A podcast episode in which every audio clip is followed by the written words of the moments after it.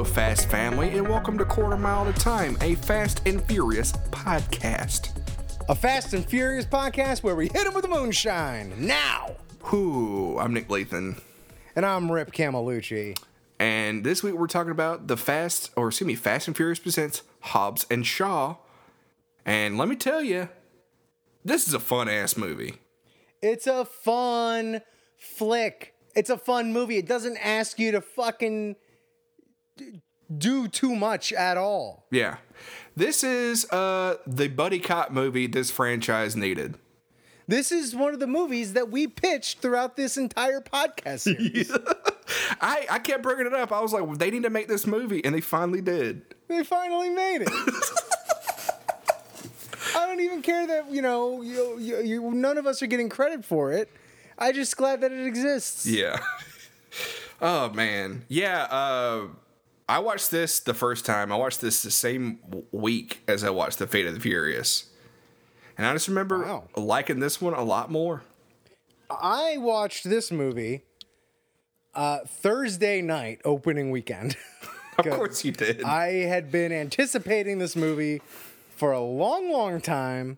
I it was still pretty early in our relationship, and I made well, Charlie voluntarily uh, watched every movie in the series, excluding Tokyo Drift, uh, with me, uh, leading up to this movie coming out. And then we went to the theater opening weekend, watched it, and then this will actually be my second podcast uh, that I've talked about this movie exclusively on uh, because I, I recorded uh, for the Snark Squad pod uh, about Hobbs and Shaw. Well, hopefully we get some new takes in this episode. Oh, I've got new takes, baby. Good. Before we get into the show or the movie, show like I'm a stunt man. I love that's the thing I love about stuntmen. They don't call them movies; they call them shows. Anyway, um, I've gonna been go. calling I've been calling movies uh, pictures recently, Oh. which I've, I've enjoyed myself doing. a lot, a lot. I used to call them talkies to make myself laugh. Cause uh, you had to make a distinction. Cause uh, I'm watching a lot of silent films at the time.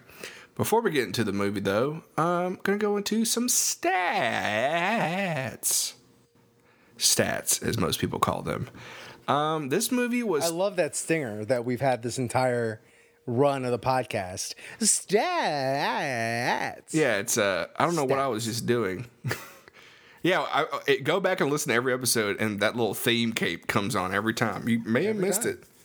You know, I'm pretty sure everybody plus plus fifteen. Anyway, box office for this film, it opened August second, 2019, and Tracks.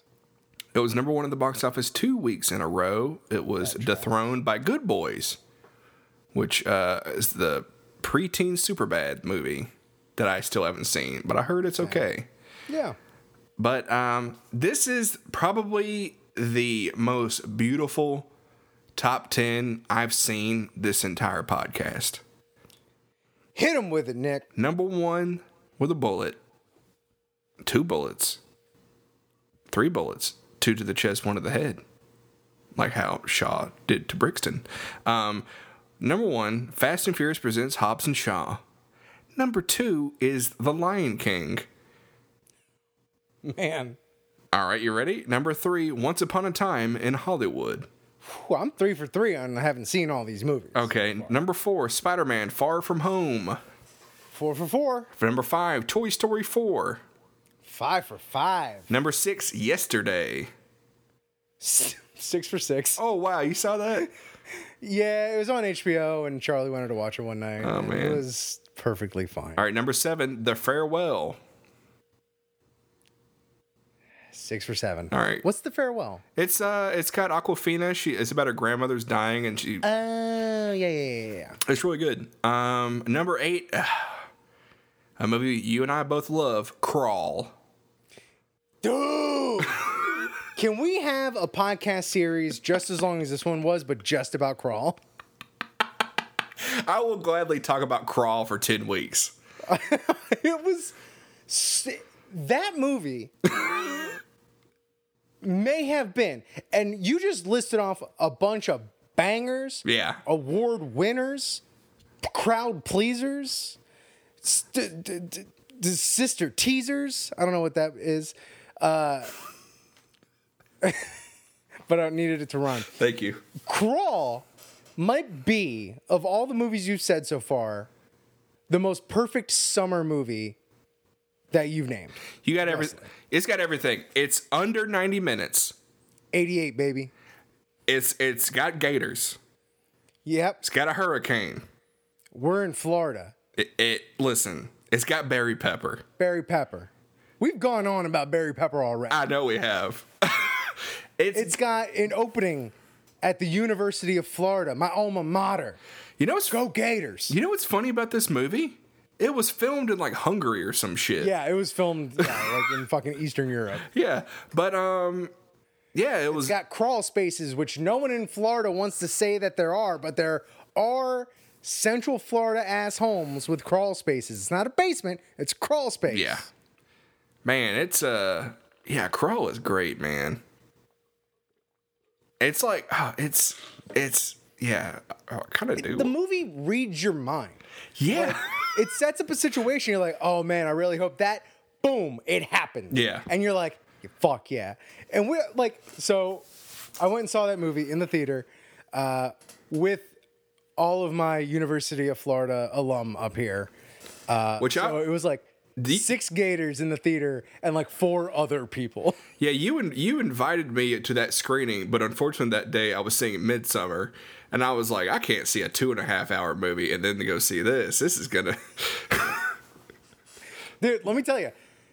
I so I haven't seen uh, Midsummer yet, uh, but I know that that uh, is it will will overwhelm you. yeah, The screening of Crawl with all of us would have also overwhelmed you in a very different way. I I feel like that would have. I, I feel like that screening of Crawl would have been so much better than my screening of Midsummer. Because Midsummer was just dread the entire time, which Crawl, I feel like that would have been a party. That is a Dude. yeah. Crawl, a very similar viewing experience to when we went and saw the Drink Along Jaws, but with ten people in theater. That's funny. And six of them being us and Rowdy. I got so rowdy during that Jaws screening. Somebody came up to me afterwards and told me, uh, "You made that so much better for me, and I was two rows behind you." I was I was just thinking about that night the other day, man. What a fucking great experience. But also in Crawl, we were the original Rowdy Reptiles, boy. I'll tell you what. I'll tell you what. It's such a good movie. Crawl. It's on. I, th- I think it's on Hulu. It's on Prime Video. Ooh, fuck yeah. Shit, I might watch that when we get off this. Um, I haven't watched it. I haven't watched it since earlier this year. And somebody, I told, like, I saw, somebody was like, uh, it's like, what movie should I watch? I was like, Crawls on Hulu, and they're like, Crawl, and I explained that movie to them, and then they said that does not sound good, and I said, no, it is the one of the best movies of 2019, for sure. God damn right. Number nine, Aladdin. Uh seen that, and I'll tell you what, I was charmed by it. I liked it. That's good. And I don't fucking like Guy Ritchie at all. And that movie was was was darn tootin' fun. It's like shit like a cheap production, but it's also got charm to it. Yeah. You know who fucking saw that movie? Nasim Pedrad. Nasim Pedrad. Thank you for singing like my man Don Pardo, R.I.P. R.I.P. Rest in peace. And number 10, Annabelle Comes Home, which I've seen Annabelle Creation. Very good. I haven't seen Come Home yet. I've not seen any of the Annabelle movies. So Which is an oversight on my part. for this, you are uh, 8 and 10. Good job. Oh, thank you. I've seen everything but uh, the Disney movies. Excuse me, I saw Toy Story, but I did not see Lion King or Aladdin and Annabelle, so I'm 7 for 10. I didn't see yesterday, so I'm 6 for 10. Okay. I don't watch movies. I hate movies. Let's continue on with these stats. Um, budget was 200 million. It made 759 million. Fuck yeah. Rotten Tomato score 67%, IMDb score 6.5, Metacritic is 60. I would have thought this movie would have made more money, to be honest. But 759. Uh, I mean, it made three times its budget back, so. Oh, yeah, I remember that picture. I like that picture on Instagram. We should just post post that in the episode on the Instagram. Quarter mile at a time pod. I'll send it to you just in case you want to actually post that to the Yeah, I probably will. to the Instagram. I, the clip, the episode clip would just be us talking about crawl, nothing to do with uh, the movie we're talking about.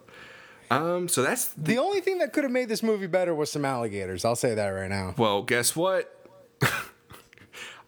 I'm introducing an add-on pack, much like a video game, that adds alligators to the film.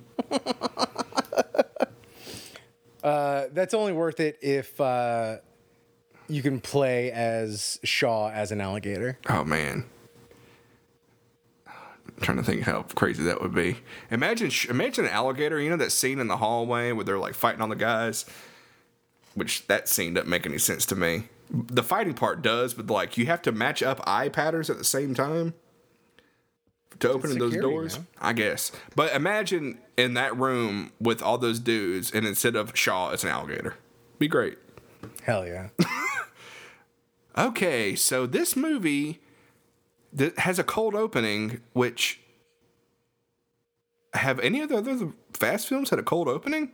What I'm saying is SNL this felt like a. James. So Do what now? what were you saying? I was gonna say, well, Oh, SNL you- has you- cold you broke up. So. And you know what else does? James Bond movies, which this movie felt oh. like a buddy cop James Bond movie, in my opinion.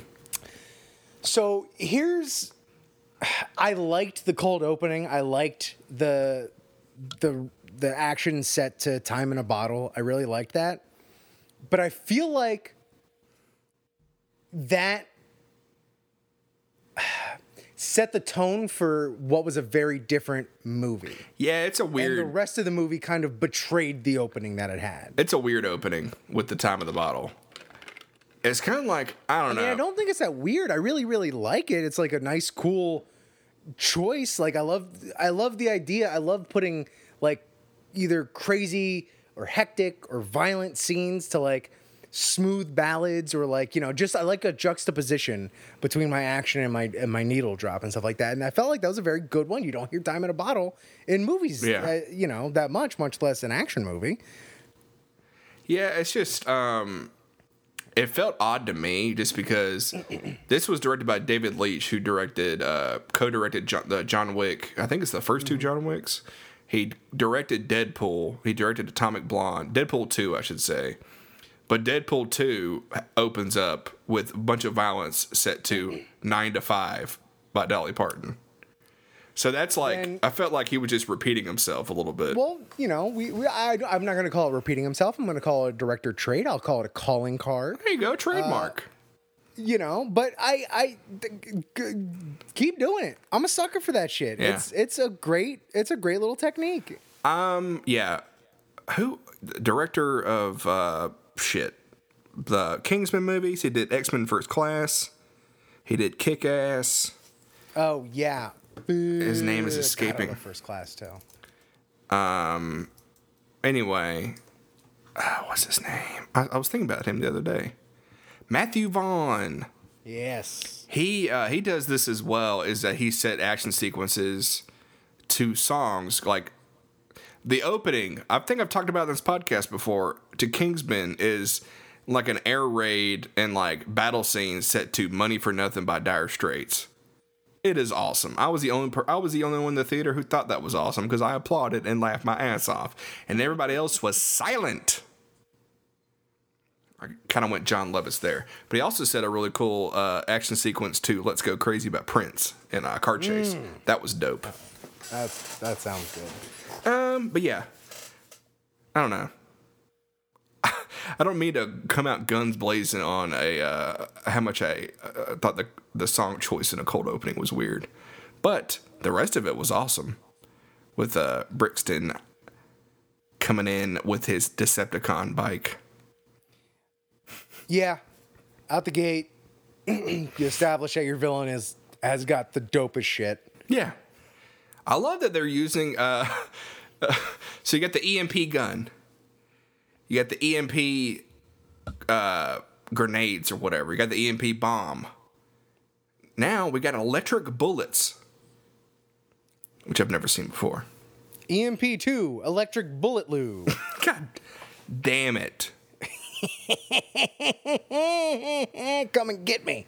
Um, I uh, so I kind of forgot like what the what the damn MacGuffin of this whole movie was, uh, and and wrote down at the beginning, boy, this super violet, this super virus plot really ain't gonna age well.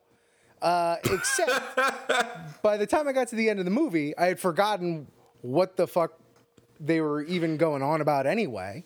Because like within this the the scope of the movie, that virus was like never real. They like told you told you what it would do, Yeah. but you never actually like got to see it like happen. I feel like in other like if they were to use that in other action movies, you would have seen it like be tested on a person or something like that. Yeah, that was weird. Yeah, like had he just injects it into herself and then she just like it's got it's on a it's a fucking time release capsule basically. Um, They could have had a scene at the uh was it Edion? Edion? Etienne. Etienne in in HQ were like Brixton's like, let's see a small dosage of this. And then like like in the uh, a prime example, I, you've seen you haven't seen The Rock, No, right? I in the famously have never seen The Rock. in The Rock, they had this. It's the whole plot is they had these missiles that had this nerve gas in them, and they're these like uh, they're these green balls. And when they steal the nerve gas missiles from the military base at the beginning of the movie, the first thing you see is somebody drops one of those balls in the cell, and they close the door behind it, and you see a dude's face melt because of this nerve gas. Like you need a scene like that where you see some guys insides melt, you know. But that probably would have been too violent for PG thirteen. Sure, um, but I mean, like, I feel like there's a way. There's still a way you can like show show how, that it's dangerous instead of just like the only reason we know it's dangerous is because they told us. yeah, yeah, it's definitely the uh, weakest MacGuffin for a fast film, Yeah. but it's different. You know what I mean? Like it's biological. It's not like it's bio warfare and you know it still has worldwide stakes which is just where we're at in in this franchise now Yeah. every movie has to have worldwide stakes so man. I remember one. I recently I watched a blockbuster where the stakes weren't worldwide, and it was so refreshing. i yeah it is what was do you remember what it was I don't know. I know like the James Bond movies have been more personal, and those have been Right. great. Like was it the lion king it was The Lion King, it, it made over a billion dollars man streaming now on Um, Disney Plus. uh, I, I liked the opening sequence after the cold open uh, with, you know, the split screen Yeah. action you got going on with Hobbs and Shaw and their different day. What I like most about it, I just dropped my phone. What I, God damn it. Okay. Fuck. This episode is going to be explicit. what I liked uh, most about it was because it clearly establishes in that opening bed overhead bed shot of the two of them that Shaw fucks and Hobbs doesn't. Yeah. He's a family man, okay? no, he's not. He's a father. He is not a family man. Later in the film, he becomes a family man. Yeah, well, not when he should be fucking. Speaking of uh, making sex and having a kid, that family tree was a question mark meant on the family tree meant to be Hobbs's wife. Yeah, I think so. It's either Hobbs's wife or uh, Dominic Toretto. I doubt it's Dominic, but like, uh, yeah, because like, the Samantha is, is Samantha Hobbs just she's like, I'm here, guys. Oh my god, maybe she was created in a lab. Oh boy. Oh boy. Um they're going over uh Hobbs's daughter's homework. Uh who was clearly recast. Yes. Uh, and and normally some, they would do something like this, and it would be like a reference to something that happens like later in the movie or something like that. But like the kid's homework when she had to do like a book report on Old Man in the Sea. yeah. and like, not that anyone aside from yours truly has read old. Have you read the Old Man in the Sea? Hell no. Right. No one's. So even if there was a reference to, to something that happens in Old Man in the Sea later on in the movie, in the picture, like no one would have known. And guess what? There wasn't, because I, I read it, and that book is so fucking boring, man. And then, but you did you know this? That the film adaptation of Old Man in the Sea was the first movie to use blue screen. Really? Yes, indeed. And who started that film? Uh, Gregory Peck. I don't know. That sounds about right. That sounds like a movie that Gregory Peck would be in. Yeah, I it, the opening cracked me up just because Hobbs wakes up at 6 a.m. Shaw wakes up at 6 p.m. That's just how different they are. Oh man, which which, Is which makes me think: eat- was he having Sorry. sex after breakfast? Was like the, would they, they they go on a breakfast date to make sex and then go to sleep and then wake up at 6 p.m. Yeah, they go and have a big breakfast. Yeah, And then come home and, and bone. Um, eating beans because that's how the British are eating beans for breakfast. Yep. And just like uh, uh, Hobbs will just eat a spoonful of coffee grounds Yes. for breakfast All caps in my notes. Hobbs eats coffee. and drinks eggs. Did, does the eating coffee, do you think that works better or worse for getting for getting caffeine in you, for being for getting a buzz? I don't know because I I grind my own coffee. I do the whole beans uh, French press deal. And That's what we call you too. We call you whole beans Nick. Yeah, thank you. Um, uh, butter beans Nick Latham. Butterbean is my cousin. So Folgers that he was clearly eating, I feel like that'd be the probably the easiest coffee to eat. Yeah, but if I'm Folgers, I feel betrayed because the best part of waking up isn't coffee in your spoon. It's Folgers in your cup. Put it where it's supposed to be. Put it in a cup, baby, not your mouth. Um, something that raised uh, in, in in my mind during the watching of this film is Shaw still wanted by everybody? He, because my dude's just in a pub, hanging out. I don't think so. I feel like if you work for Mr. Nobody, then your record gets scrubbed. Okay, so that's just a deal. So I like if I get a record, I need to find Kurt Russell. Yes.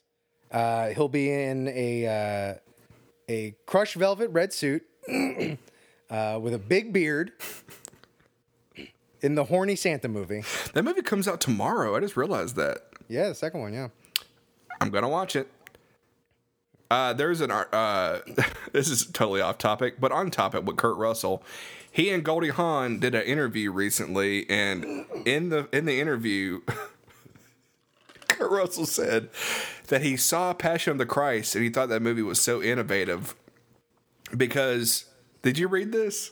I did. because they speak in like Jesus's native like language, and that's and that's what attracted Kurt Russell to the Santa Claus movies because the elves have a language.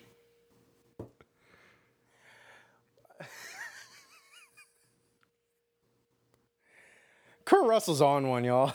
I I love that man. He's great. oh Something man, else I love. Helen Mirren. Uh, I was gonna say pancakes, Oh, Um, and I love a rock cheat day.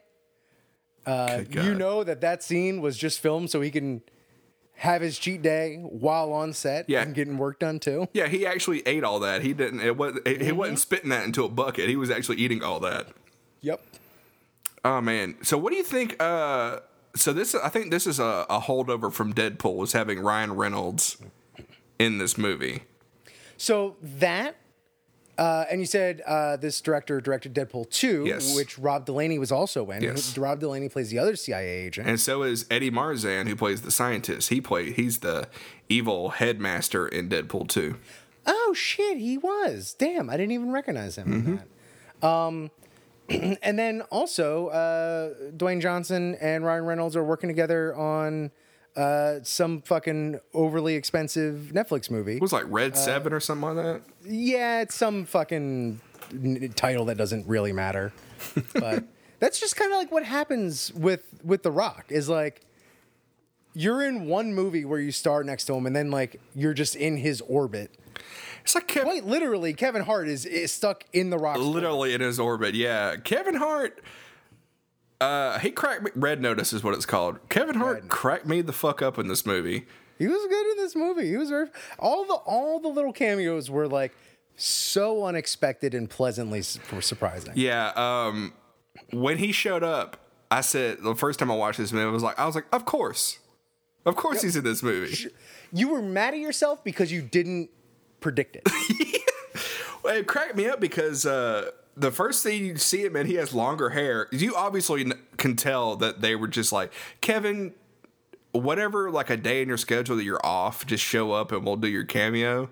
We'll fit you in. We'll do it two days, eight months apart. How's that? And like the first cameo, he has long hair, and then the second scene, obviously it's been cut for like another role or something. the second scene was straight up just like shot on it was written on the fly Yeah. they're like well i guess we gotta we gotta figure out how they got from russia to samoa Yeah, which that was they oh hey they set hey, that up Kevin, beautifully. are you on are you on the lot right now can you meet us in the bathroom in building 25 yeah, I cut my hair. Doesn't matter. don't care This man got a haircut. What this movie takes place in a 72 hour time frame, and Kevin Hart's character got a haircut in that amount of time. I love it. It just shows how real this film is because people get haircuts all the time. people get haircuts at the craziest yeah, this uh, yeah this movie is just fun like that. Like you don't give a sh- like don't give a shit. Uh, something that cracks me about Ryan Reynolds' part in the uh, diner with Sam is that obviously they cast they recast her to make her the same age that she was because obviously the actor is grown out of grown older. But Ryan Reynolds has a line: "Do you even age?" Talking to her, That- like That's funny. Yeah. Ryan Reynolds is like just on one in that scene. They Yeah. just let him fucking go. I loved the tattoo bit. Um, I have a different theory as to why they recast the kid, eyebrows. and it's I I have a theory that the first kid that they cast for Hobbs's daughter couldn't do the eyebrow stuff, Yeah, that's what I think too. uh, which which leads me to ask in the pantheon of famous eyebrow work, you taking Dwayne Johnson? Or you taking John Belushi? I'm going with Belushi. Belushi does. Yeah, Belushi can go. It, it goes insane with it. Yeah. But The Rock's like arguably made his career. Yeah, and somebody else in the eyebrow game, Jack Black. Ooh, yes. Yeah, That's a that's a, a dark horse right there. I mean, shit, he does a fucking wave in one of his movies does. with his eyebrows. Jack Black does. That's good. All right, rank the three. I would say I'm gonna go Black Belushi Johnson. Damn. Damn, dude. Uh Jack Black, another one that's kind of that's worked with uh Yeah. Dwayne Johnson a lot. I would not be surprised if he showed up in the next Hobbs and Shaw movie. Just one scene with Jack Black. tying in Jack Black or a character played by Jack Black into the Fast universe, which I, I'm I'm willing to go bet dollars to donuts that we definitely see some of these characters in a Fast movie proper. So to to tease me with the potential that Jack Black could be in a Fast and Furious movie, Yeah. He'd be great. fucking fucking cool me down, somebody. I'll use the snowflake to cool you down. um, wasn't that? Oh yeah, a note I have. I'd watch a Locke and Hobbs movie. It wouldn't even have to be a movie. We can do like a a Vin Diesel directed spin-off little short film. Yeah. I honestly wouldn't be shocked if like we get something pretty similar to it. Yeah. yeah, Rob Delaney, I remember freaking out um, when I saw him. Rob Delaney is a very tall man. I don't know if you could tell from this scene.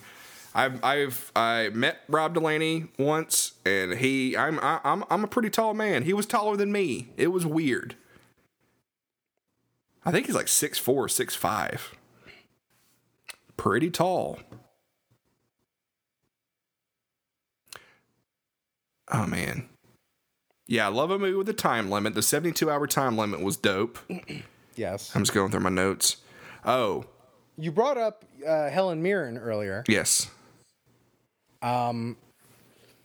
And so something that on this podcast that we've not done a great job, like we don't we don't we don't ever really even hit you with like a brief synopsis of what actually happened. Like No. you either watch the movies or you're just gonna fucking like our bits. Yeah. Um uh so uh, there's just a lot that there's a lot of plot holes from like what happened before this movie uh, to what happened in it. Like how what exactly did Mama Shaw do to to be arrested? Well, they made it seem like she's been wanted this entire time. And so, like, she was still wanted in Fate of the Furious, and then they finally caught her. Okay. So then that leads me to another question.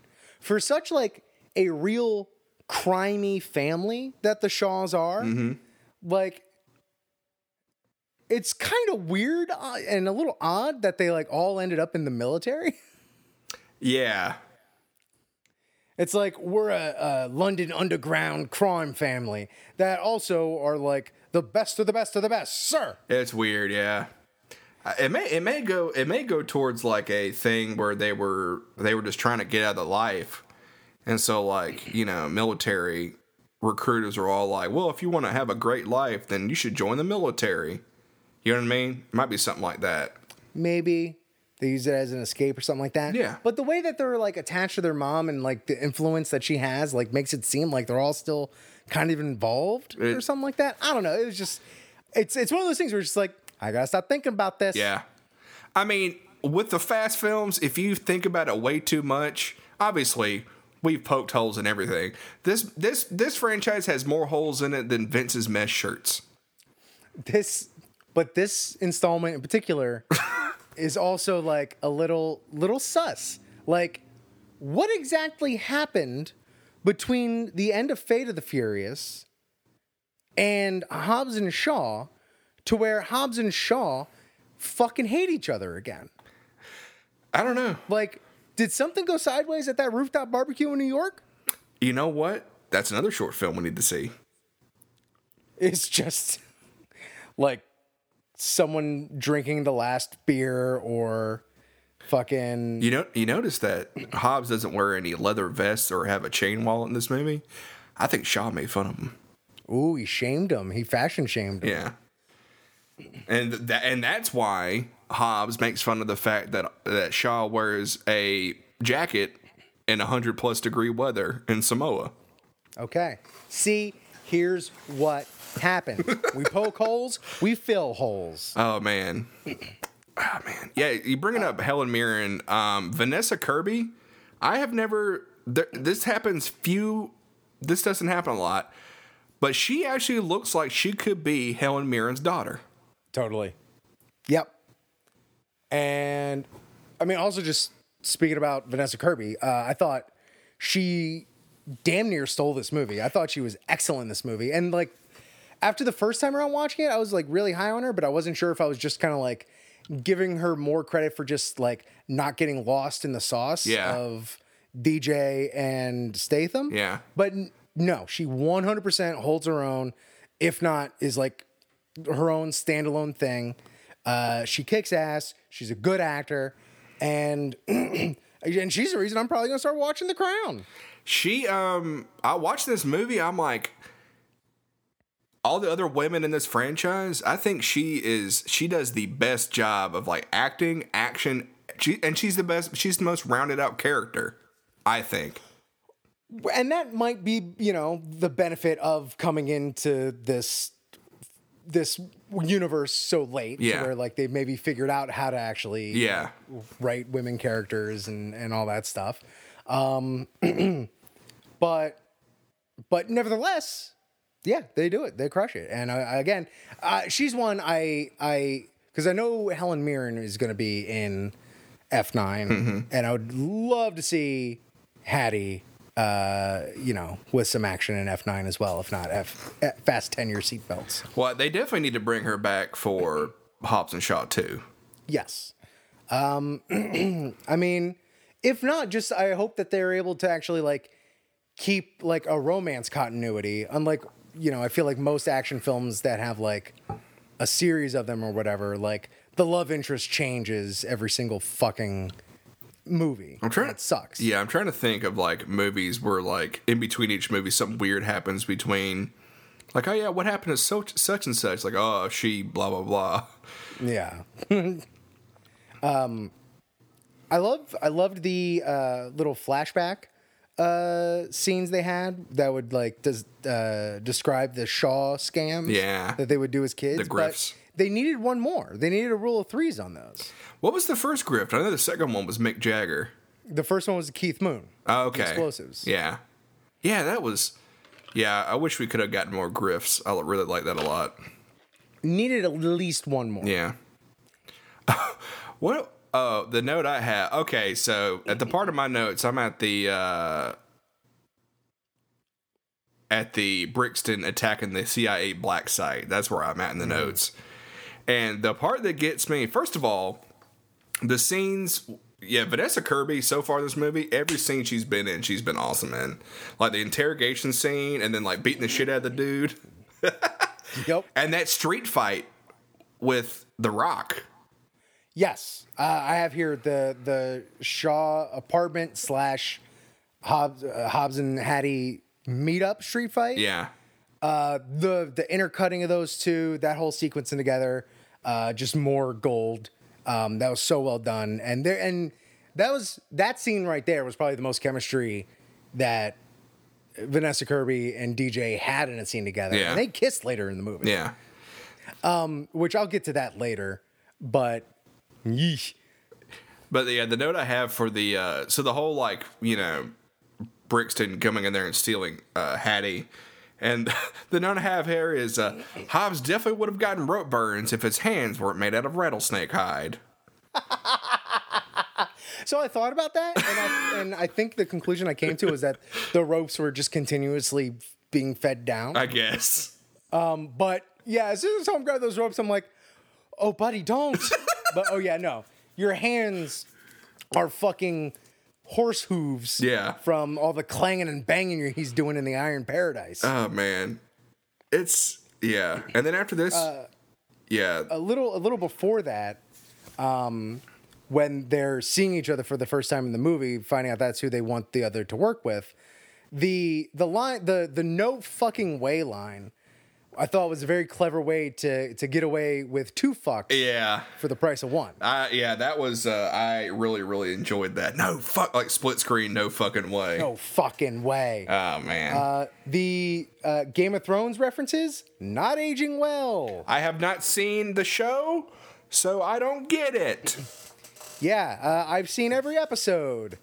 Don't make timely references in your movies, baby. Yeah, that's a. I'm over here like trying to operate on my sock. Um, off mic. I had a thread on my sock and it was bothering me. So the, I'm not cutting this out. Yeah, the game of like the timely references and stuff. Like, there's so many comedy movies from the mid 2000s that do that shit. Yeah. And like you watch this, like, yeah, this is funny at the time. Mm-hmm. But like, God, like Austin Powers used to do it. The fucking Osbournes are in the Austin Powers movie. Like, don't make timely references. yeah. like, please be ageless. Like Scott Pilgrim versus the World did the opposite, in which it used a bunch of old technology. You got to use old shit. yeah, like You got to use the shit that you already know. Is like if it's still relevant by now to reference, then we're good. We're gold. Yeah, like Scott Pilgrim, he's using the 56k dial-up modem in the year 2009. And there's a, a Seinfeld drop in there. Yeah, like Love it. Yeah. Um, also, speaking of references, how you gonna have The Rock tease one of his fucking catchphrases, but not go through with it? Where he says when they're like yelling at each other, uh, that he's gonna he's taking he's gonna I'm gonna take this chair, turn it sideways, and smash it right down your throat. Yes. Excuse me. Yes. Um, excuse me? No, I'm sorry. No, you turn that some bitch sideways and stick it straight up his candy ass. I was like, does he even say candy ass in this film? No. Tej says it. That's the weirdest part. He does say some he does eventually say some bitch Yeah. because he has to. Yeah.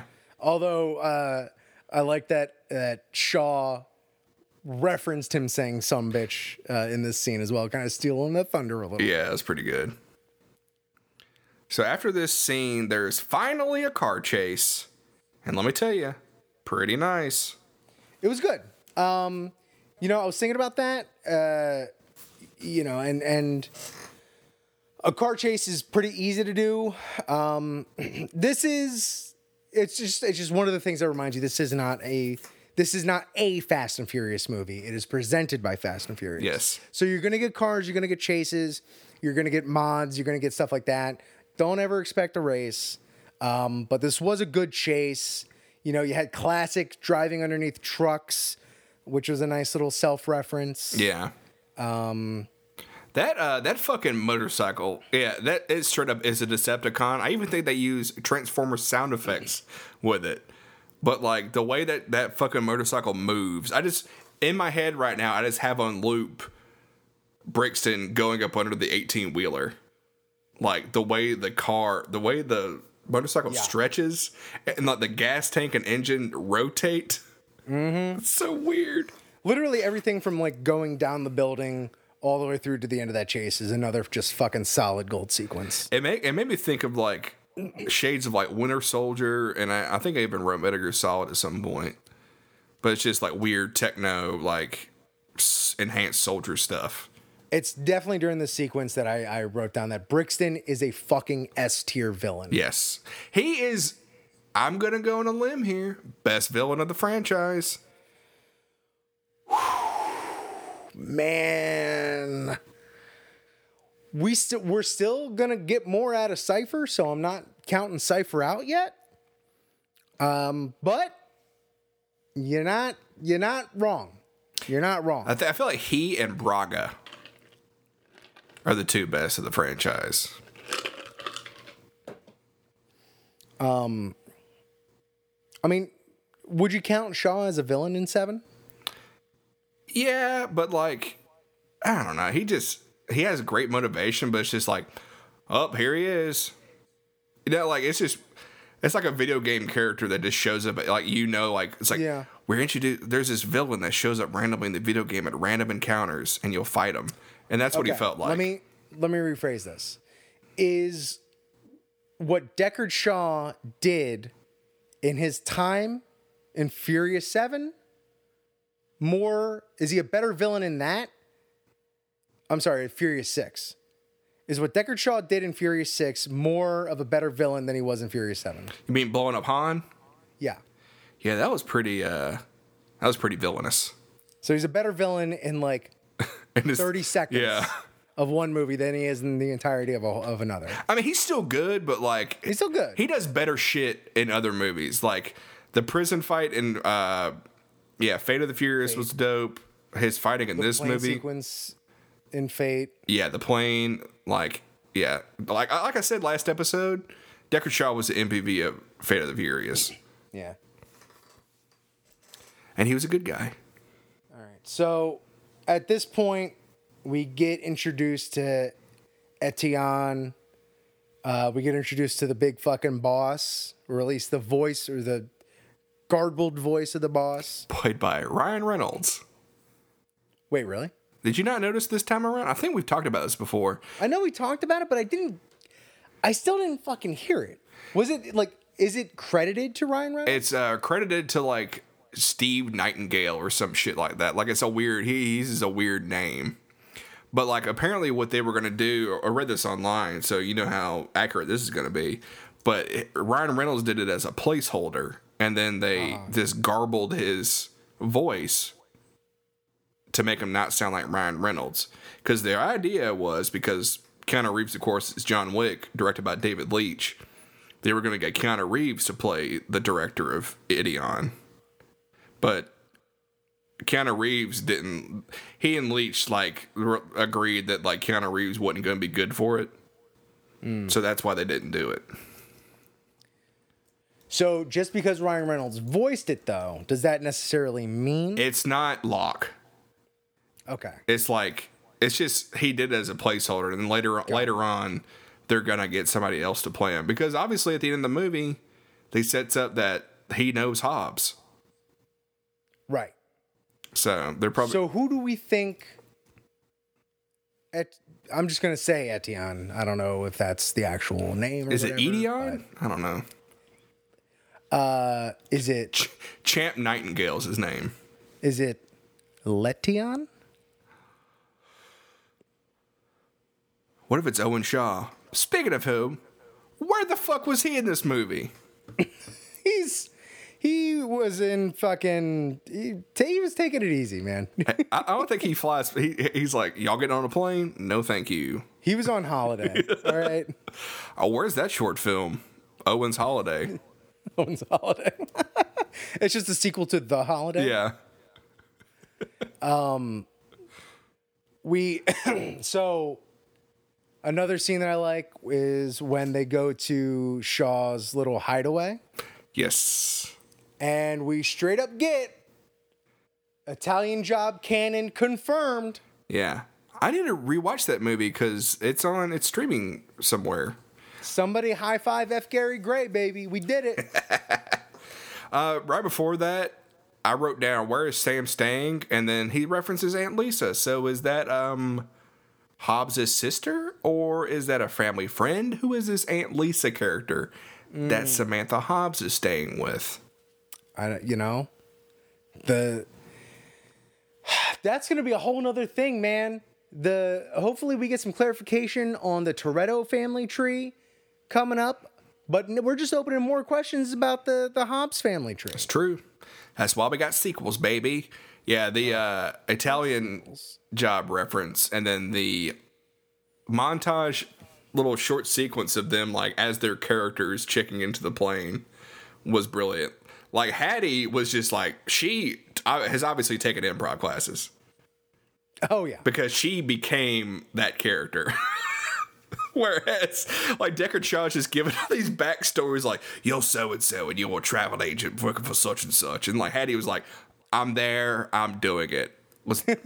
And like she's wearing the outfit and like you know is improvising, and Shaw is just like, "Yeah, it's me. I'm just Oh, my name's Franz Gruber. yeah." Like he's not putting any effort. He's not putting as much. He's Hattie put in so much more effort into her character than he did. Yep, And then Mike um, Oxmall. Mike Oxmall, which uh, drink for another Dwayne Johnson facial hair change. Uh, where he has like a mustache uh, when he goes up to the counter, and then when he gets on the plane, uh, he just has his regular scruff. Yeah. uh, sh- uh, sh- well, you know, he went through the whole cavity search situation, so he. I think he needed it just a stress relief. He's like, I don't need this extra thing on my face. Yeah, he. What? Which movie was it that he his facial hair was going insane? Was it Fate Uh, or it happened in five, and I want to say it happened in seven as well. well seven? He was only in two scenes, so that's like believable that that would happen. No, no, no, but it was like within the same like sequence. I don't care. that's the best movie in the franchise. it is. We'll for- so it doesn't matter. We forgive it. Hobbs says he uh, is working on saving the world for the fourth time, which checks out Mm-hmm. six, seven, eight, and then this movie. Love her babushka. What a fucking guy! Which I wrote it down because I'm a big Kate Bush fan, and she has a song called Babushka, and I wrote it like the song title Babushka, but apparently that's not how you spell babushka. Well, Because I was autocorrected. They autocorrected me on my on my notes. They said nope, it's a U, not two O's. And then yeah, Kevin Hart is Air Marshal Dinkley, love it. which the voice change in that bit was very funny. Like this is how I talk with the magicians. So what do you, what do you, uh, what are you clanging and banging? 300, 400? Yeah, this movie is easily the funniest in the franchise. well, I think, I mean, it happened in in the Ryan Reynolds scene towards the beginning of the movie. It happened in this scene. Yeah. I think they just like got some of of their funny friends and just let them cook. Yeah. You know, like a- another very funny scene, which uh, probably doesn't allow for as much improvising, but the phone conversation between um, Ryan Reynolds and Rob Delaney uh, is very funny. Yeah. and like makes good references to the rest of the fucking universe. Yeah. and everything. That, that, that, yeah, yeah. specifically though with like Reynolds and Hartman, they just let the fuckers cook. Yeah. Well, this movie was like, of course, it was it was written by Chris Morgan, and I feel like they got Drew Pearce to come in and polish it up because Drew Pearce, um, he's from a, he's from the Marvel camp. Okay, I was wondering where that name, where I seen that name. He um he co-wrote Iron Man three with Shane Black, and of course, Iron Man three is the most buddy of those three movies. Yeah.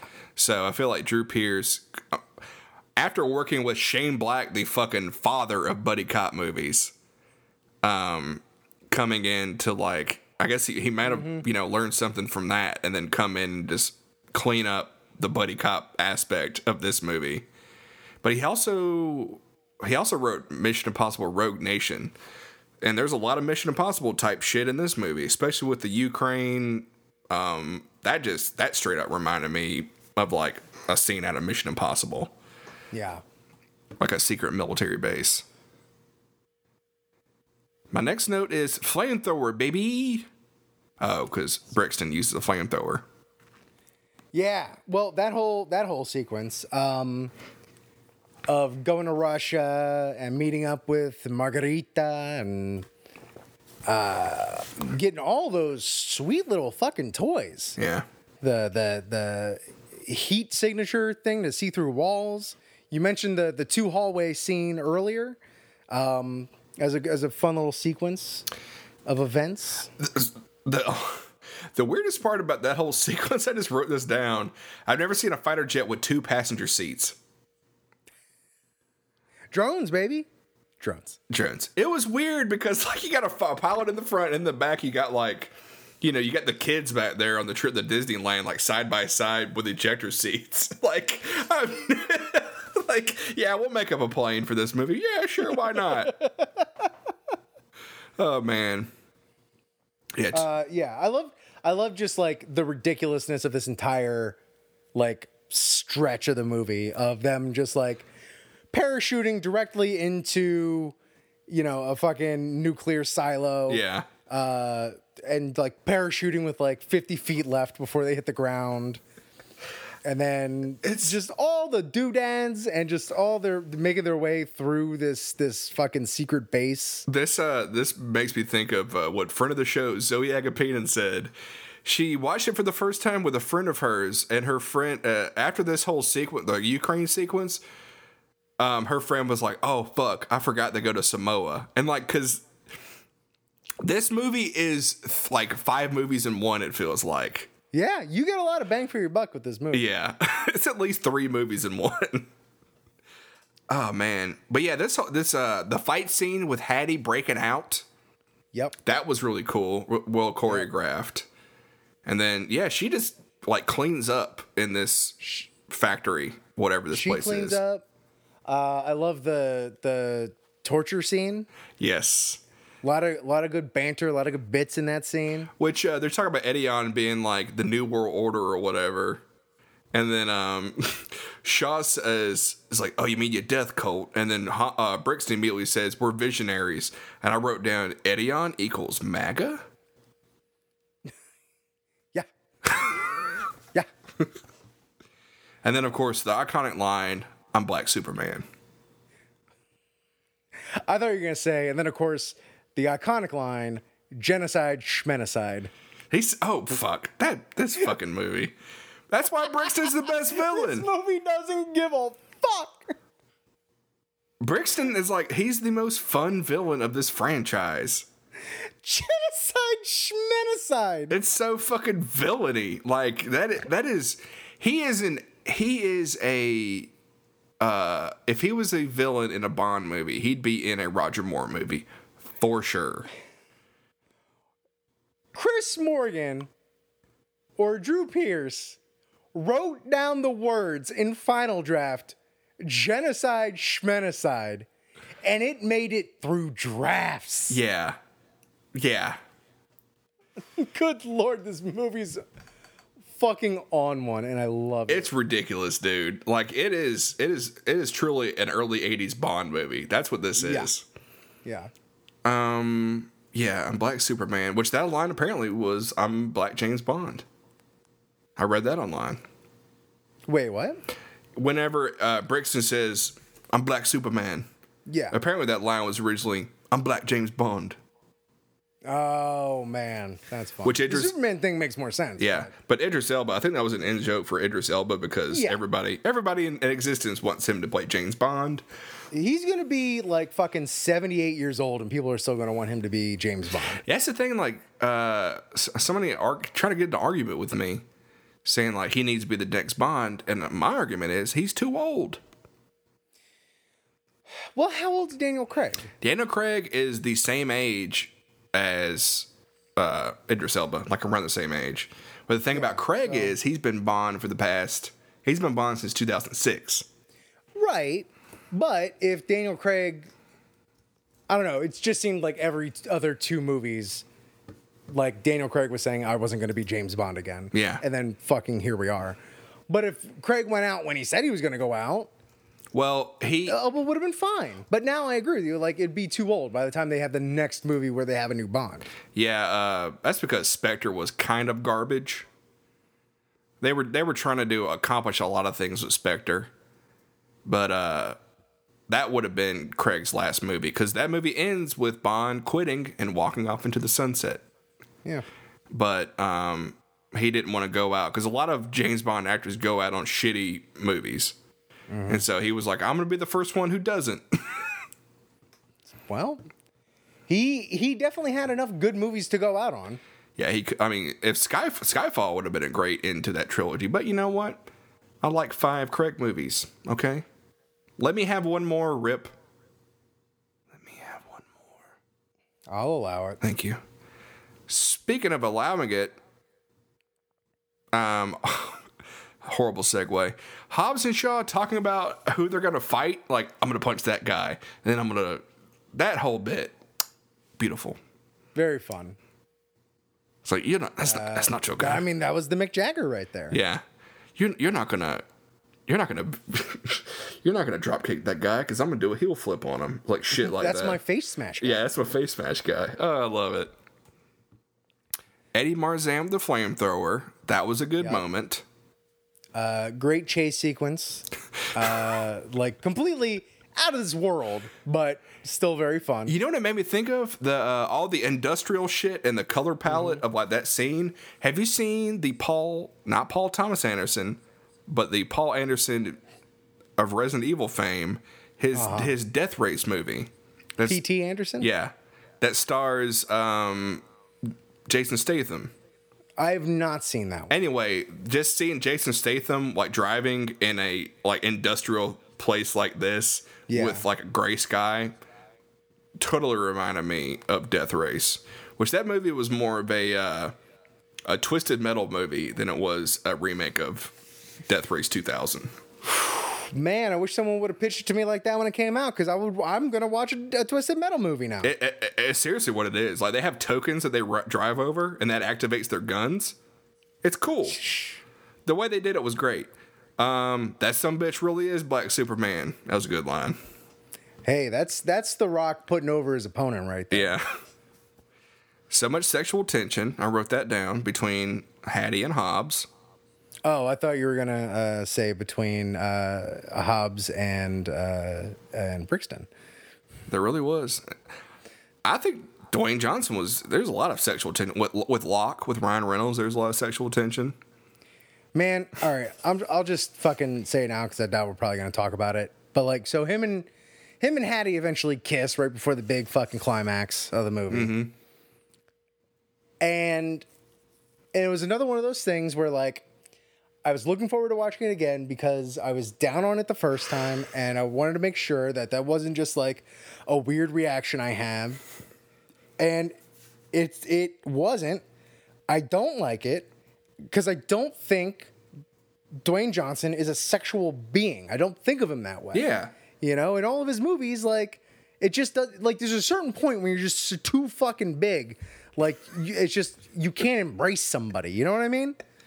Like it just doesn't work. Like I don't know. You just I just I just can't think of him that way. Yeah, I mean, we've gone. This would be the fifth Hobbs movie. There's five, six, seven, eight. Fifth, yeah, Yeah, it's fifth. fifth because he saved the world four times, uh, but the first time was just a um, bank vault. Yeah. But like we've gone so many movies with him, and just the fact that he has a love interest now is very weird. Yeah, that too. Like you haven't exactly established him as someone who like is interested in in a relationship in any way. I can't really think of. But yeah, I'm thinking of like Dwayne Johnson over his career, like how many movies he's had with like love interests. eh, like the good ones, I don't think he really has one. Yeah.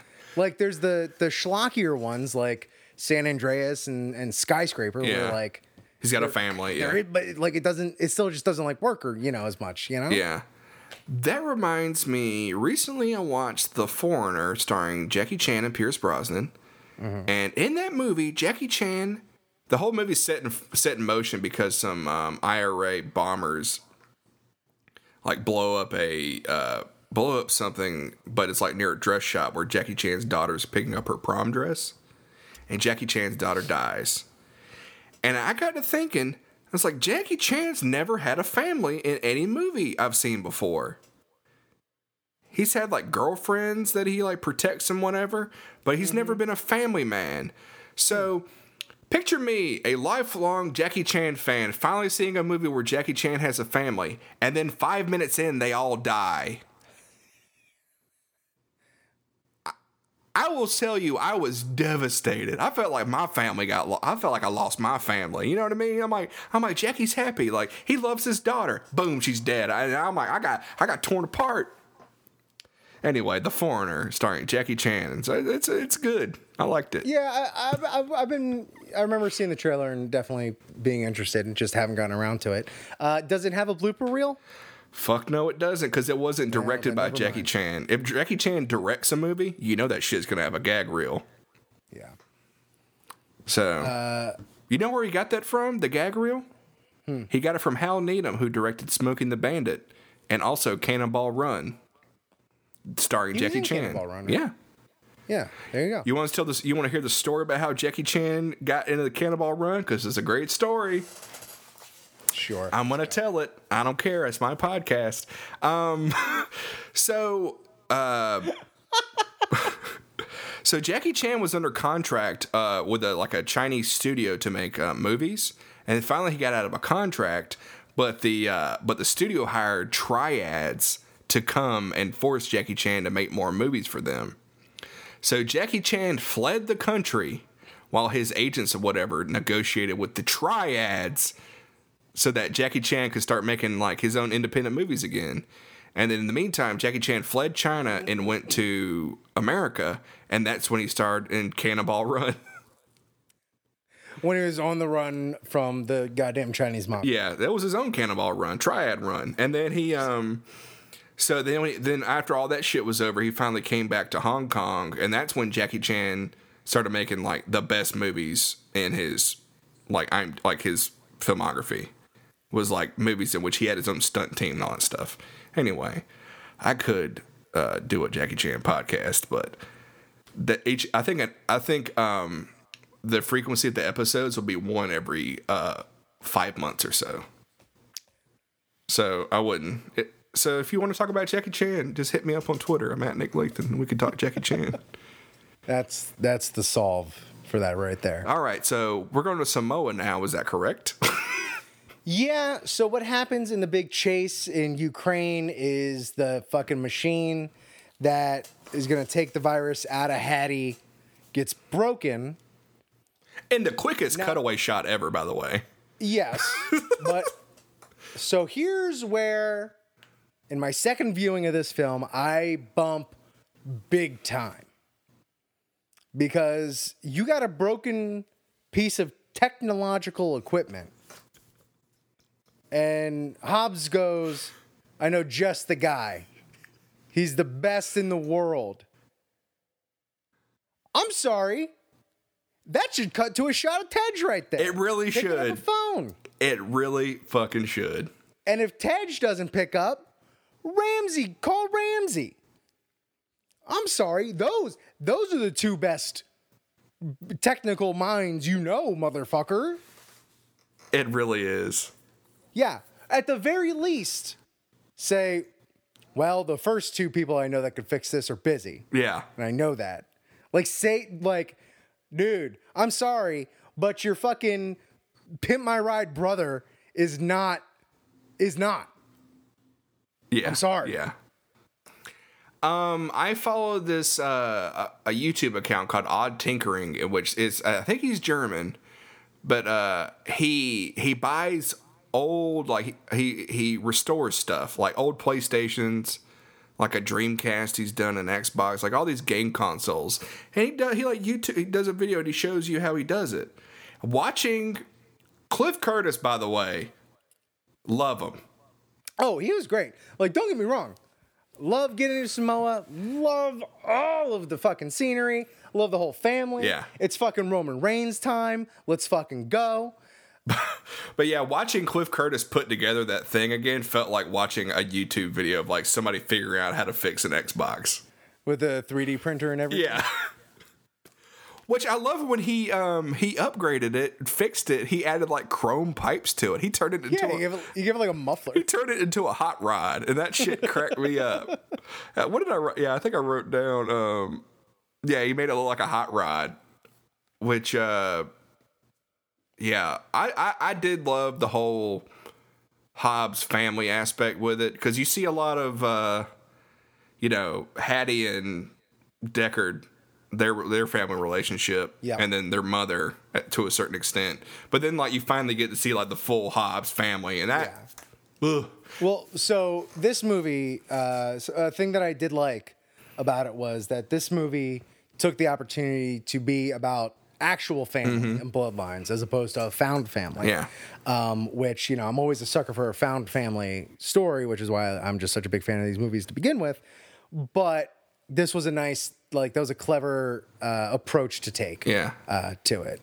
Um, I would have loved to have seen more Roman Reigns. I would have loved to have had him had some speaking lines. I wrote this down. I said, "Does Roman Reigns even have lines?" And then my next line is, "Never mind." He says, "Ah, ooh, ah." It's well, let me correct you. It's just ooh ah because it's a reference to what he actually screams in the ring. Okay. He also uh, got in an actual Samoan drop, and then he actually did the spear, which is his finisher. Yeah, Um, and this was at a point in Roman Reigns' career where he was very much not popular. Like WWE was pushing him very, very hard. Yeah, they were. And the fans were just rejecting him yeah, abjectly. Uh, whereas today, in the WWE today, uh, since they brought him back in August, he has been full heel turn, and and he has been one of the best actors on television. that's great. I shit you not. Like straight up, he is gonna get snatched up by Hollywood soon. that that's really like- cool. Yeah, it has been such a transformation. But he was like, you know, and what he could do in this movie, which wasn't much, but it was good. Yeah, Um, but I'll tell you who almost stole the fucking movie here in the fourth quarter Mama Hobbs. yes, Mama Hobbs rules, and she crushed every line she had. She was the best. Mama Hobbs for fucking life. That's like during the whole uh, you know credit scene where Samantha meets her. I teared up. Just just Yeah. for Mama Hobbs' is acting. Yes. Like meeting her granddaughter for the first time. Ugh. Um, I love that they uh, use Home Alone tactics, as I call, when in regard to uh, fighting Brixton and the Eteon boys. Oh, it's so good. Yeah. Like, it's it's actually charming. Yeah. Something I don't know if you noticed this. Uh, you probably did, but um, so like during all this, the whole Home Alone setup thing, like Hobbs and Shaw are like digging holes and be- doing manly shit. Meanwhile, Hattie is hacking into Eteon's network, and which she gets six six minutes of the guns being deactivated. Yeah. And in that scene, there have like there's like a nice little moment with uh, Hattie and Deckard about you know family or whatever. But I don't know if you notice in the background. First of all, you got a uh, on the far left. Yeah, on the far left, you got a picture of uh, Dwayne Johnson's dad, Yep. and then uh, next to that is a big ass pile of VHS tapes, and then next to that you got posters for Beverly Hills Cop, Yep. 48 Hours, The Lethal Weapon, and Cobra And Cobra. which I want to have a movie night at the Hobbs house. Like, they're watching on VHS. They're probably going to get rowdy as fuck watching these movies they've seen a hundred times. They know how to use a VCR. Unlike some people. Looking at you, dead Vince. All right, let the man rest. But yeah, like I, I, I paused it just to see. Like I, I even like wish my TV was bigger so I could zoom in, like see what the Yeah. tapes were. Which is why we need to see this in the theater and have them pause it. Like, hey, uh, projector, uh, projection guy, uh, pull that back, zoom in, enhance. Just do that whole scene in Blade Runner where he like looks at a picture enhancing it, but with VHS tapes in a Fast and Furious great. I thought uh, Cobra kind of stuck out a little bit because it's like buddy cop, buddy cop, buddy cop, Cobra, Marion Cobra Cobretti. What I think about the Cobra though, like Cobra was originally was what the movie Beverly Hills Cop was gonna be. Right. So I, th- right. I think that But also, if you're trying to, to shoehorn Stallone in there, just go Tango and Cash. that's true. I think they were like, you know what? That's too many buddy cop movies. We need to we need to mix it up a bit. So, but I do love all the the references to like action movies and stuff like that because they also refer to, um, I think Brixton as the Terminator. Yeah. And then of course Franz Gruber, Hans Gruber. yeah, You know, good stuff. yeah. Um, this movie did what the Expendables wanted to do Yeah. in regard to like the '80s action movie. Homage. Yeah, like this is a perfect '80s buddy cop movie, in my opinion. Like action, like this was.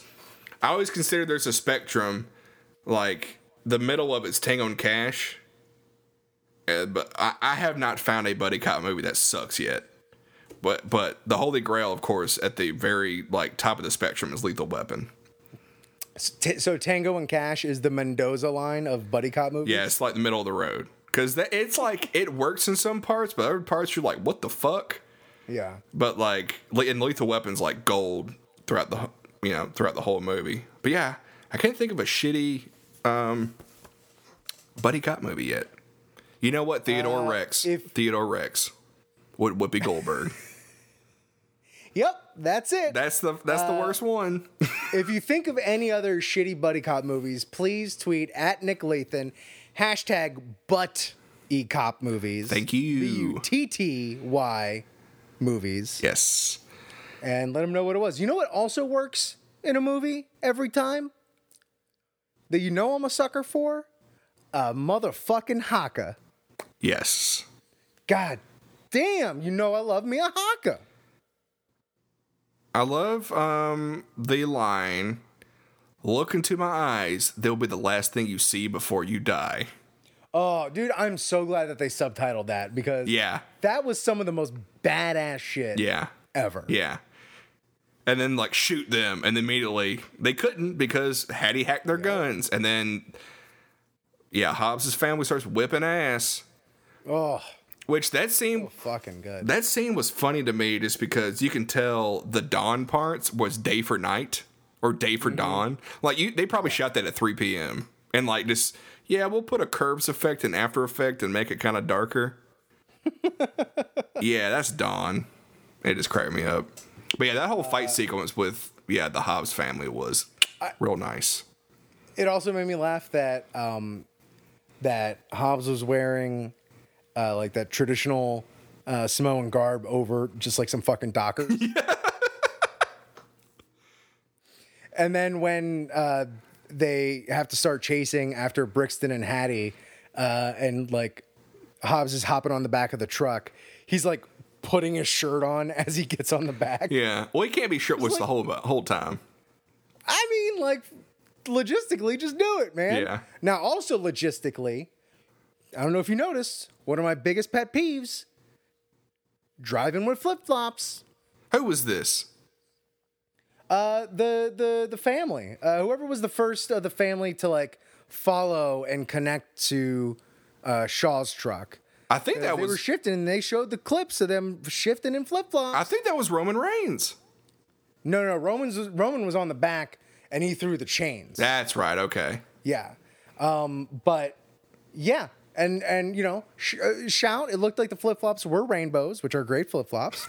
but, you know, I'll, I, I, I don't know if I said this last time that this came up, but like, if you're going to be shifting in, in flip flops like that, like, that's the equivalent of When's, The Incredibles. When's that Jimmy Buffett song coming out? Shifting in flip flops. I was shifting in flip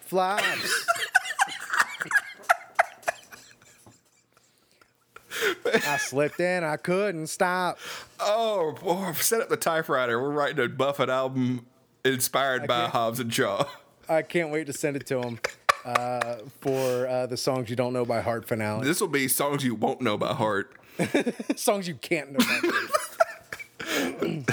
uh, but it's the it's the it's the same exact equivalent to the Incredibles as to why superheroes shouldn't wear capes. Yeah, yeah. Man, I love the uh yeah, when they finally go chasing after the helicopter. Um, let's go fishing. You hook hook 'em, I'll gut gut 'em. Yeah, Which, yeah. I w- uh, loved that. The final fight was dope. Uh, hit him with the moonshine. hit him with the moonshine, which which was fun. Uh, it was a nice little twist on it. Uh, of course, it was. It's always great to see NOS in these films. Uh, But it wasn't was NOS. Odd that they didn't name check it. Yeah, that was Or they didn't, weird. like show it. Um, I don't know if they lost the contract or some shit like Maybe that. it was actual moonshine. Maybe it was actual moonshine. Good Rex. I wrote that. Oh, with the uh the barrel shooting up out of the ground. Those are some cool Yeah. Rex. Um, the fall off the cliff, and then they finally figured out the key to beating him was teamwork. Teamwork. Yeah. Uh, I really liked how that was shot. I loved all the like the slow motion parts and stuff like that. Um, it was there was the potential of it like just being an overproduced fight with all the slow motion and stuff like that, but it just fucking played for me. With the rain and everything, it looks great. Mm-hmm. The, and I was I was really happy that uh, Hattie also got the chance to to to hold her own. Yeah. In that in the the finale as well. She wasn't like a- and not a just da- be a fucking Yeah. damsel in distress just waiting there. yeah. The thing, uh, when I first watched this movie, I was like, that, that storm's kind of convenient. And then, like, watching it a second time, I was like, Yeah, they well, Hobbs says, well, there's gonna be a uh, there's gonna be a storm on the south side.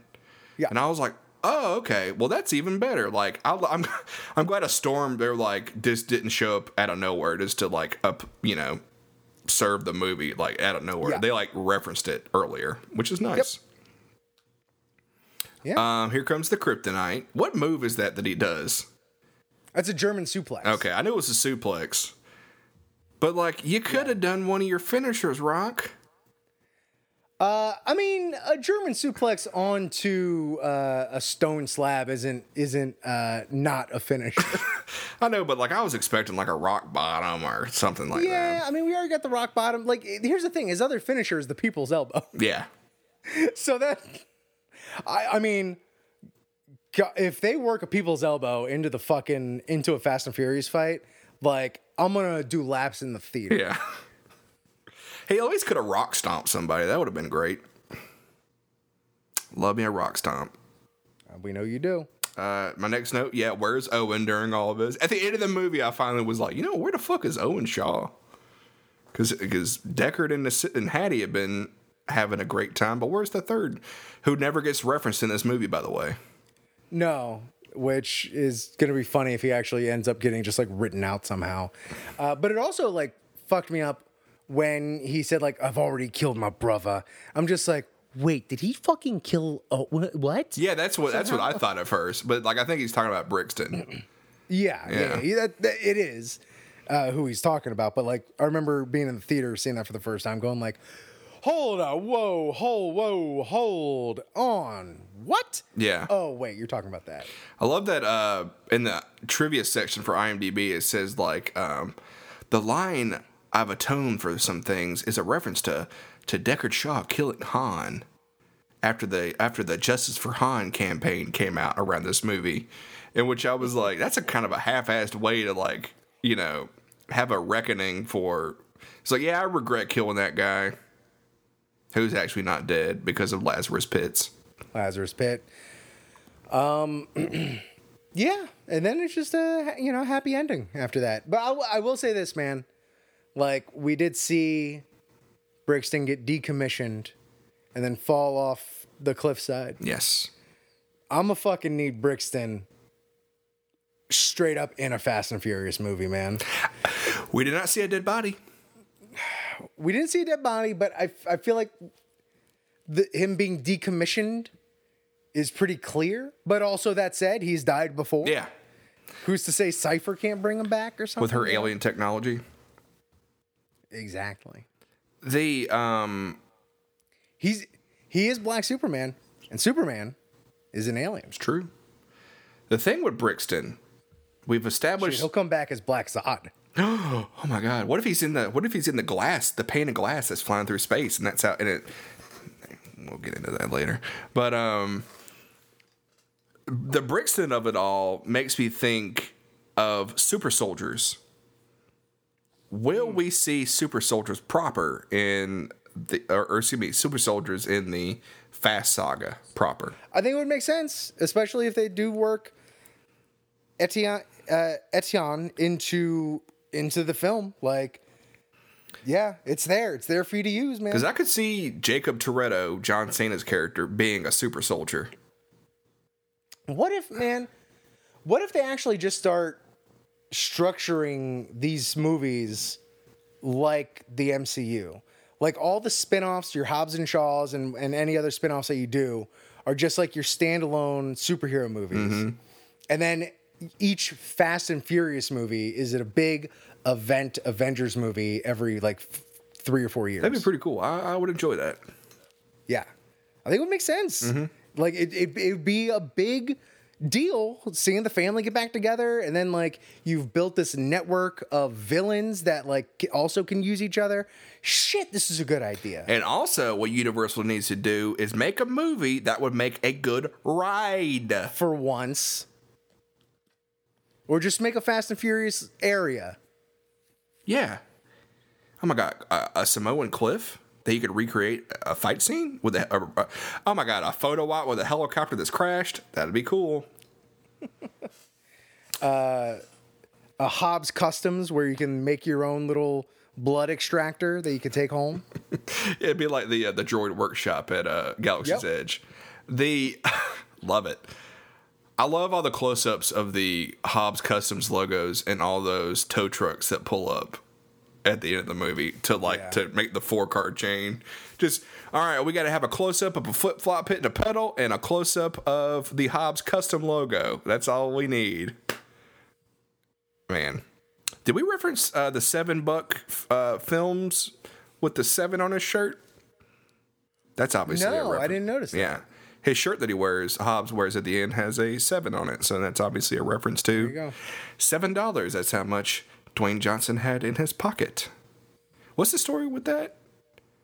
Uh, he was broke. Uh, I think he like was uh, injured. He had football, like he got injured in the CFL, and he was broke. Yeah. and didn't have any money in his pocket. and he moved back in with his dad. Also, kind of a bullshit story because he always knew he could fall back on wrestling. Yeah. Ugh. I'm not. Let's, let's not talk shit about uh, DJ. Eh. okay, XFL. He brought it. I love it. Um, yeah, I think that's all I have for this movie. yeah, man. That's it. That's the long and short of it, dude. Besides, number one, why Brixton's the best villain. He raps over the end credits. Wait, was that really Idris? Yes, it was. like here's the thing. I knew he was a DJ. I didn't know he rapped as well. Yeah. He like I, I looked it up because I was like, this is Idris Elba rapping, and then I looked it up on IMDb, and the song is co-written by Idris Elba, and he raps on the song. Well, you know what that means. It means we're going to need an Idris Elba Vin Diesel collab. Oh my god, yes. Are we still going to do our covers, our Garage Inc. type album with uh, Vin Diesel singing all the Bruce Springsteen hits? I mean, of course. Yeah, I, I would love to see that. And in the post-credit scene, we have we find out that Locke. Which one? There were eight. Yeah, I'm talking about the very last one where we find out that Locke Locke stabbed a guy with a brick. It's actually pretty easy. Yeah, talk about how Hattie stabbed a guy with a brick. That we we totally went over that line, which that was very funny.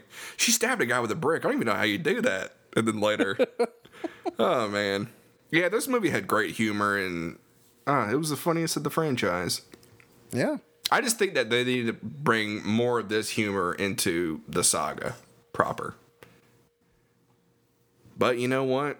They laughed at Vin having a stand up career, so that's why they don't have as much comedy as they should. I, I think it just has a different brand of humor because obviously with Tej and Roman, you got comedy. Yeah.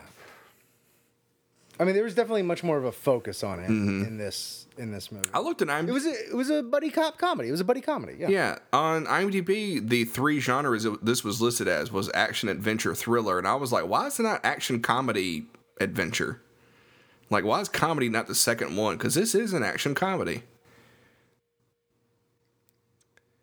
So I know you don't think we should rank this movie with the other movies, but if you were to rank this with the other movies, how would you rank it? Where would you put this? Okay. Uh, let's let me concentrate here. One to nine. Letterman style.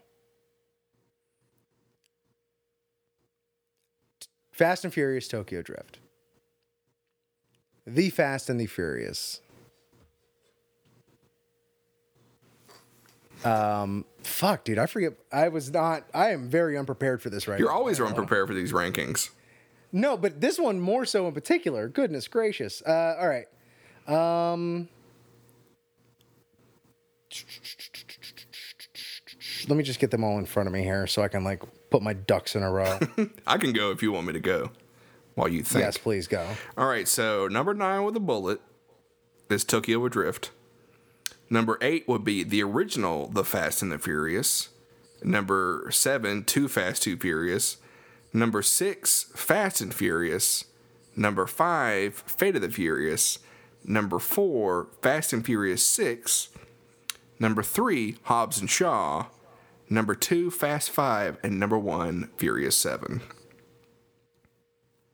That feels right to me. I don't know about you Okay. or the listener, how y'all feel, but this feels right to me. All right.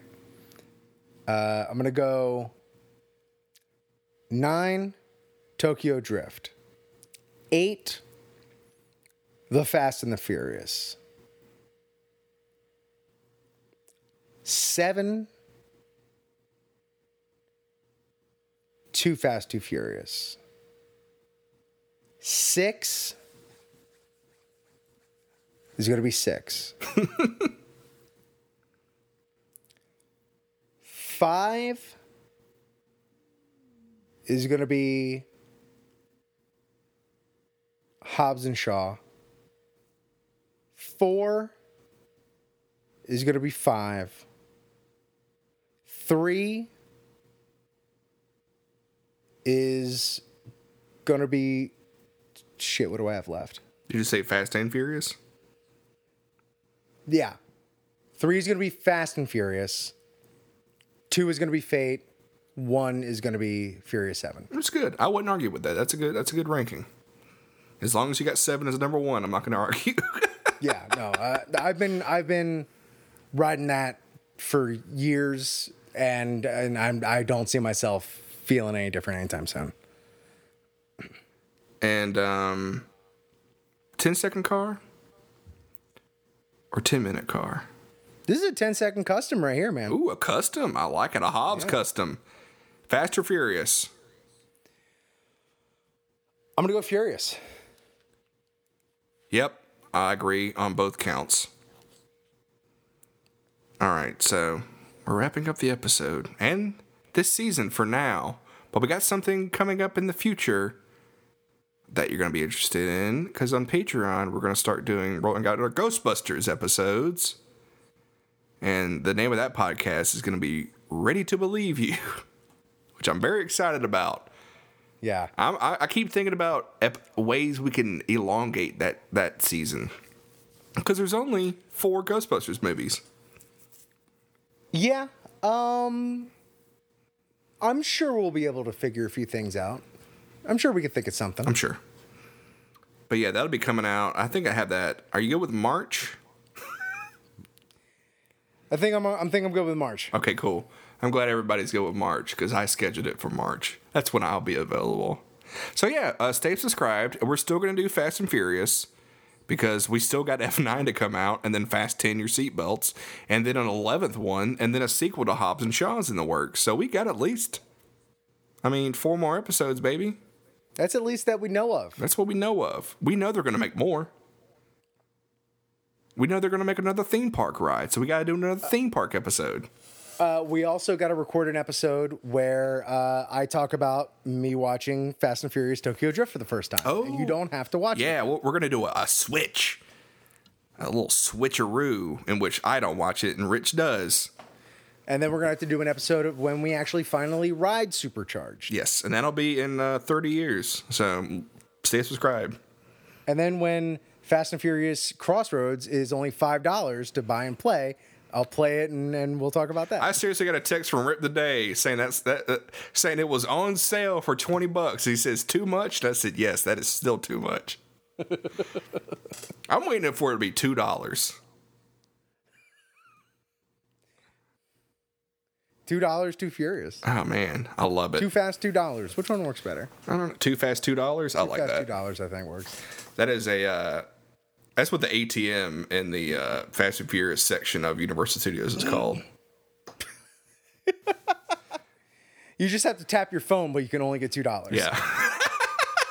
Sorry, you gotta tap your phone a couple of times if you want to pay for that eighty dollar beer. Um. All right. Well, follow me on social media at Nick Lathan. I'm on Instagram, Twitter, and Letterboxd. Is that it? That is all three of them. I'm Rich Cammy on Twitter and Instagram. Follow me specifically on Instagram because every day I host the Whack Pack, where Rip rips open another pack of trading cards every single day. We raise money for good causes. Uh, when we reach goals, I chew the old ass gum. Uh, today, Nick sent me a picture or a tweet. Uh, with a picture uh, with gum in it from 1979. What what what movie was it for? I forget. I couldn't even. It was like something dumb. It was probably the Hot Rock. Like, the Hot Rock, written by William Goldman, starring Robert Redford. Not available on DVD. but it's available on trading cards. Oh, The Hot Rock is a movie that I love that is not available to buy anywhere unless you want to pay like over a hundred dollars for a DVD. Which you shouldn't do. Yeah, but uh, it's a very good movie, and it's owned by it's a Fox movie owned by Disney now. So Disney released The Hot Rock on Blu-ray as Robert Redford. Plus it up. Yeah. Oh, that'd be great. So you want to do this quote? Yeah, Us together. Who are you gonna be and who am I gonna be? I'll start. Okay. So we're going to take this season out for now on this quote. And since you're standing there, here's what I'm gonna do. I'm gonna rip the arm off this chair. Then I'm gonna smash him right in the face, stab him right in the neck for looking that way, and kill all 13 guys in seven seconds. and here's what I'm going to do slip out of these chains and drop kick him, him, and him right in the throat. No, not him. That's my guy. You gotta pick another guy. What do you mean that's your guy? That's my guy. No, no, no. That's face smash guy. You gotta find another dropkick guy. You want a face smash guy? I'm going to find you one. See the guy over there, the big one? The big one. That's face smash guy. No, he's way too big. Ain't that right, Hattie? And then she uh, comes up behind Brixton and points her gun at him. Beautiful. Scene. Improv, baby.